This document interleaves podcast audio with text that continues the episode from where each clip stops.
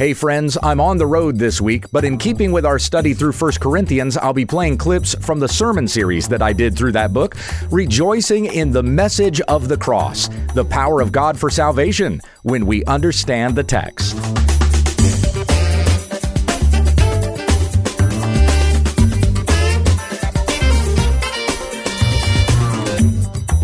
Many of the Bible stories and verses we think we know, we don't. When we understand the text is committed to teaching sound doctrine and rebuking those who contradict it. Visit our website at www.utt.com. Here once again is Pastor Gabe. In honor of the word of the king, would you please stand? 1 Corinthians chapter 2 beginning in verse 9. The apostle Paul said, "But as it is written, what no eye has seen, nor ear heard, nor the heart of man imagined, what God has prepared for those who love him. These things God has revealed to us through the Spirit. For the Spirit searches everything, even the depths of God. For who knows a person's thoughts except the Spirit of that person which is in him? So also no one comprehends the thoughts of God except the Spirit of God. Now we have received not the Spirit of the world, but the Spirit who is from God, that we might understand the things freely given us by God. And we impart this in words not taught by human wisdom, but taught by the Spirit, interpreting spiritual truths to those who are spiritual. The natural person does not accept the things of the Spirit of God, for they are folly to him, and he is not able to understand them because they are spiritually discerned. The spiritual person judges all things, but is himself to be judged by no one. For who has understood the mind of the Lord so as to instruct him? But we have the mind of Christ. Let us pray.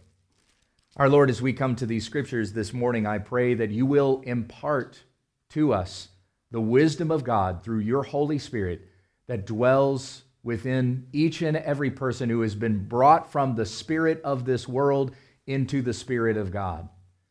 All who are followers of Christ, indwelt with your Holy Spirit. And Lord, may we listen to that Spirit as we read your words and be able to, with the mind of that Spirit, understand what has been written here. For who can understand any of these things with the mind of a man? Help us to have the mind of Christ. Lord, I pray for those who could not be with us this morning because of weather or otherwise. And I pray that they also today would be in a mind of Christ as they open the scriptures and study. As they think about this day, Sunday, as being designated as the Lord's day, for it was the day of the week that Christ came back from the grave. After having died on the cross for our sins and made propitiation for us, by absorbing the wrath of God, as we sang about this morning, the wrath of God being satisfied through his sacrifice on the cross.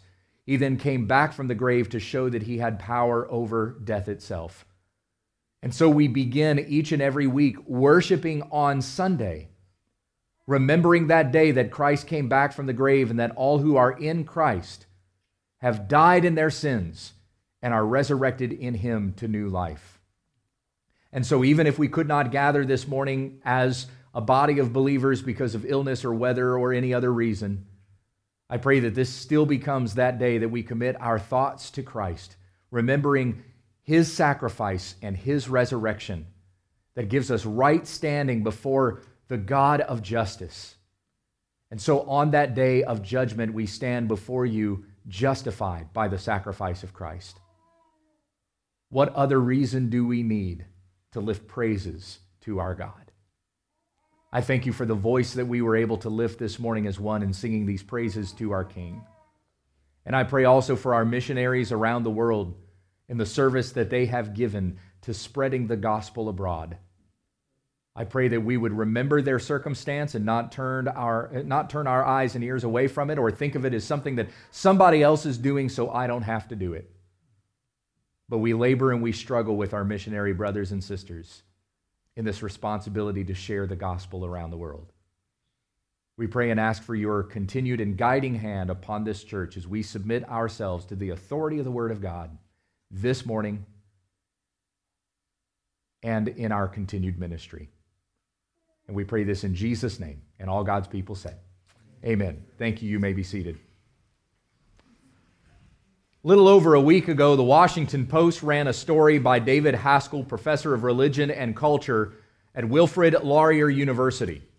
The article was titled, Liberal Churches Are Dying, but Conservative Churches Are Thriving.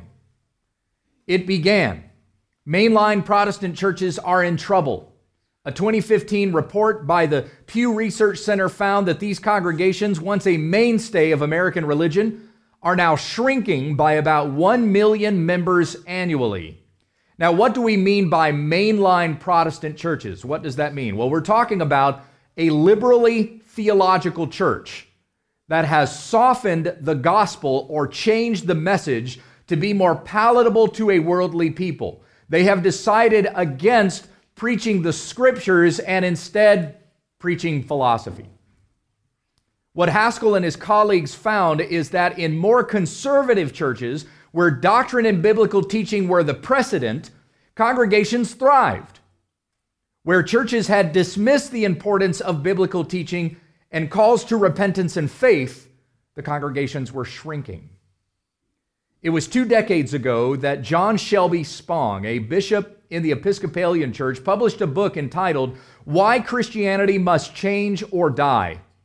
Spong is a theological liberal and said that churches would grow if they abandoned a literal interpretation of the Bible and transformed along with the changing times. And it turns out that the, the exact kind of churches that Spong said we should be are the churches that are shrinking. At the end of his article, Haskell said the following when it comes to growth in mainline churches, Spong and other liberals are right to claim that Christianity must change or die. They just get the direction of the change wrong. Piggybacking off of Haskell's research, Owen Strachan wrote an article for the Gospel Coalition a few days ago. His article was entitled, The Hot New Church Growth Method. And he said the following A new study just unearthed a remarkable finding conservative doctrine grows churches. This isn't necessarily what we've heard in recent years. Whether it's the music, the attractive facility, or the feeling of community, we need something to keep the church growing. Something besides biblical teaching. How surprising, then, that David uh, Millard Haskell, Kevin N. Flatt, and Stephanie Burgoyne have found that doctrine grows churches. In their peer reviewed scholarly article for the Review of Religious Research, a prestigious journal, the trio presented findings among mainstream Canadian churches showing that, contra the stereotypes, doctrinally conservative churches that reach out aggressively often grow. Churches that soften biblical teachings and de emphasize evangelism often shrink. Now, at least anybody assume that our pursuit of this biblical model of preaching doctrine and evangelizing our community is something that we decided to do because we felt like it was a model that was going to grow our church numbers. That's not the reason why we did it. The reason why we as a church approached the teaching of doctrine and the sound teaching of the Word of God from the pulpit, entire books of the Bible at a time. The reason why we approach that method is because it's a biblical method because we want the, the Word of God to be proclaimed and the entire church to be under the full submissive authority of the full declaration of the Word of God. As the Apostle Paul said to those churches that would not receive his teaching, he said, I have not neglected to teach to you the full counsel of the Word of God. Your blood would be on your own hands. He said this to the synagogue in Corinth. And he said to the elders in Ephesus that I am innocent, declaring the faith of you because I have preached the full counsel of God. It is our conviction to do so because the Bible says so, not because we're providing a church growth method. In fact, the conviction for me as a preacher, I knew that this would shrink our numbers, not grow them. As Mark Dever has said, if you want to see those who are truly faithful to the church and its teaching, teach doctrine. Those who don't want to sit and hear it will leave. And for those of you who have been with our church over the course of the past five or six years that we've been devoted to sound teaching of the Word of God, you've seen people come and go because they don't want to sit and listen to the teaching. In fact, two years ago, we had a disgruntled church member leave our church in a huff because of the direction that we were going. Among some of the changes that he was upset about included plurality eldership, preaching from the ESV Bible, and placing a greater emphasis on teaching from the pulpit instead of a stronger emphasis on Sunday school classes and small group Bible studies in our homes. He said that these things were just a plot to subject people to Calvinism. He expressed an opposition to expositional preaching or teaching verse by verse through the Bible the way that we do, and preferred a more Socratic method of presenting evidence and hypothetical questions and letting people figure things out on their own.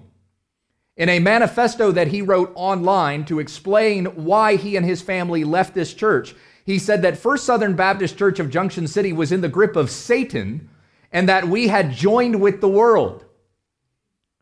Our devotion to more Bible teaching made us in league with Satan and with the world. I, I couldn't quite wrap my head around that one. But he wrote, the, this was two years ago, mind you. The future is clear for this church based on its current course, that its current spiritual death will likely be followed by a physical death within a couple of years, if not sooner. When I read that, my heart broke for the man, but I had no need to fear or worry. Nor was I set out to try to prove him wrong. But I knew that if, as a church, we were devoted to the sound teaching of the Word of God, we would do nothing but thrive. And that's not necessarily going to be evidenced by the growth in numbers. As a matter of fact, a thriving church might be shrinking in numbers. Because those who are truly devoted to the sound teaching of the Word of God will remain, while those who have their hearts fixed on the natural things instead of the spiritual things will not remain with a church that is focused on the spiritual things. As we read about in Romans chapter 8, or, or we read about rather in, in Galatians chapter 5, the spirit and the flesh are opposed to one another. Let's look at Romans 8. Let's turn there together. So, turning back one book of the Bible to Romans 8.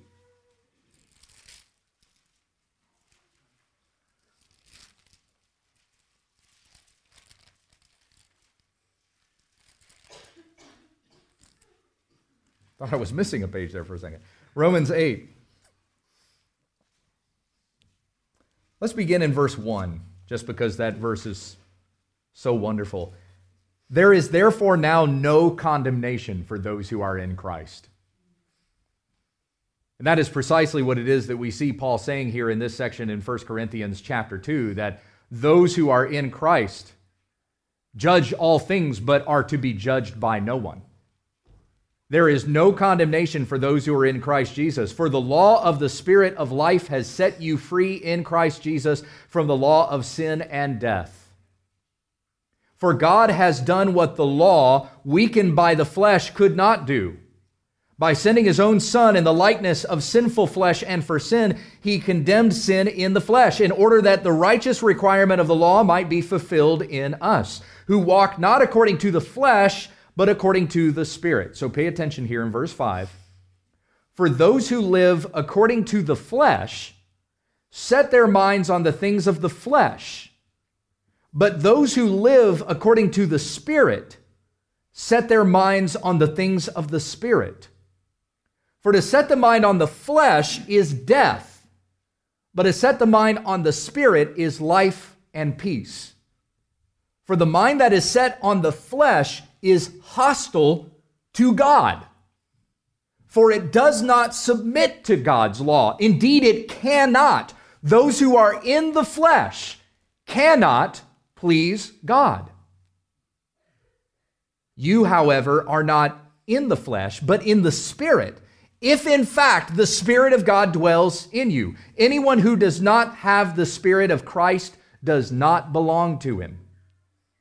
But if Christ is in you, although the body is dead because of sin, the spirit is life because of righteousness. and one of the most powerful verses in Scripture gives me goosebumps probably every time I read it. Romans 8 11. If the spirit of him who raised Jesus from the dead dwells in you, he who raised Christ Jesus from the dead will also give life to your mortal bodies through his Spirit who dwells in you. The same Spirit that worked his power to bring Christ out of that grave on that Sunday morning is the very same Spirit that you have living in you that has brought you from death to life. The same Spirit of God dwelling in all those who are in Christ Jesus. Paul adds that caveat there you, however, are not in the flesh, but in the Spirit, if in fact the Spirit of God dwells in you. So it's though the Apostle Paul is saying, should there be anybody that I am addressing who does not have the Spirit of God dwelling within them, you are still in the flesh and you cannot please God. In fact, you in your worldly and your natural thinking are opposed to the things of God rather instead trying to follow in the things of the world, the desires of your flesh, what the natural mind wants to conceive of and achieve. That's what we do for those who are not in Christ. But if we are in Christ Jesus, we've had a change of mind. We have gone from being the naturally minded person or somebody who is driven by the flesh or attracted to the things of the flesh, and instead we are in the Spirit of God judging spiritual things, but we ourselves to be judged by no one. Paul begins this section that we have read this morning, quoting from the prophet Isaiah As it is written, what no eye has seen, nor ear heard, nor the heart of man imagined, what God has prepared for those who love him. We read also from the prophet Isaiah that God's ways are higher than our ways, his thoughts are higher than our thoughts. Who can understand the mind of God? The prophet Isaiah goes on to say that as rain comes down from heaven or the snow from heaven and covers the ground, it does not go back up to heaven without accomplishing the task that it was sent forth to do. This is a process that you learn about in science called convection. Is that correct? Did I get the term right? This process of rain coming down from heaven and watering the ground, and then by evaporation going back up into the atmosphere again, and then in the atmosphere developing clouds. And once it becomes heavy that the air can no longer support that cloud, it falls to the ground as rain again. And we have this cycle that just continues over and over again, watering the ground so that things may grow. And just as the rain comes down from heaven and does this on the ground and does not go back up again before accomplishing that which it was sent to the ground to accomplish, so the word of God does not go out from him void, but will accomplish the task that God sent his word out to accomplish. So I know that anytime that I preach the word of God, one of two things are happening. And it is not by my power that these things happen. Doesn't matter that I have a radio voice, doesn't matter how convincing that I can be with the things that I say. It is the Spirit of God that works the power of His word in the hearts of people who hear it. So, one of two things is happening. Either a person's heart is being softened by the declaration of the gospel of God to receive that gospel where previously they were resistant to it, or when the person hears the gospel of God, their hearts are even harder to that gospel than it was before they heard it declared. One of those two things is happening, and both are works of the Spirit of God. Either the Spirit is working to soften the heart of a person to receive and understand the gospel, or the Spirit is hardening the heart of a person to be even more resistant to the gospel than they already were. And yet, as we read about in Romans chapter 9, God is going to use both works to his glory.